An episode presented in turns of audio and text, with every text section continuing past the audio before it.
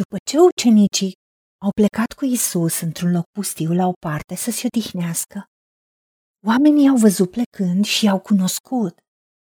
Au alergat pe jos din toate cetățile și au venit înaintea lor în locul în care se duceau ei.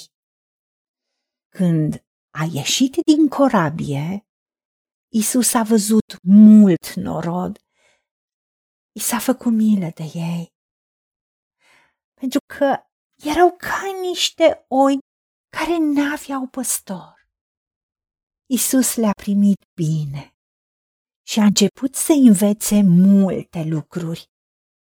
Le vorbea despre împărăția lui Dumnezeu și vindeca pe cei ce aveau trebuință de vindecare. Doamne Tată, este așa de ușor să ne gândim la noi și să spunem, nu acum, sunt prea obosit, sunt flămând, mă doare.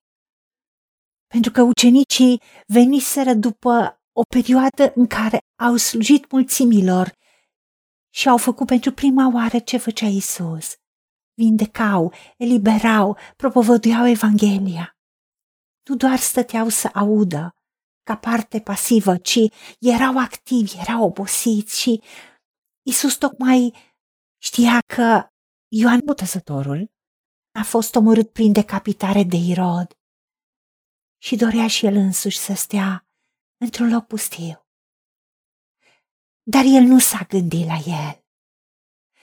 Ce a avut milă de oameni, a avut milă de norod când a văzut cât de mulți au venit spre el.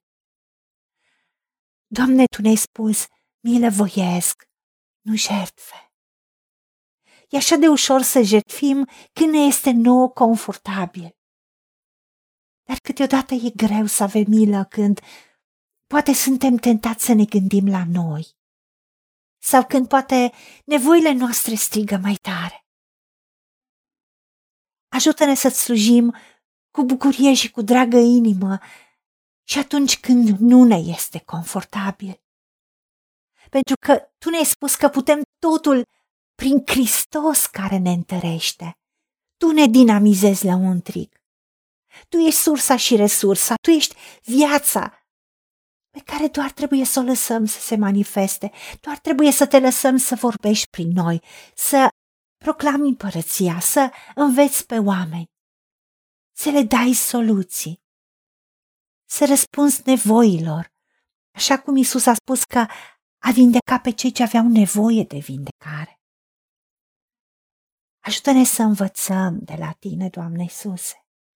Ajută-ne să fim păstori pentru oile pierdute.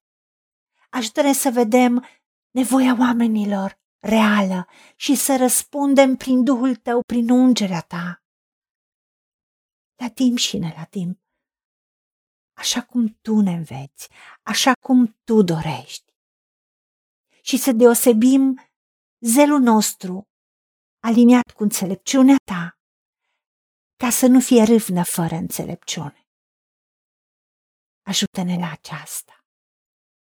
În numele Domnului Isus Hristos te-am rugat și pentru meritele Lui.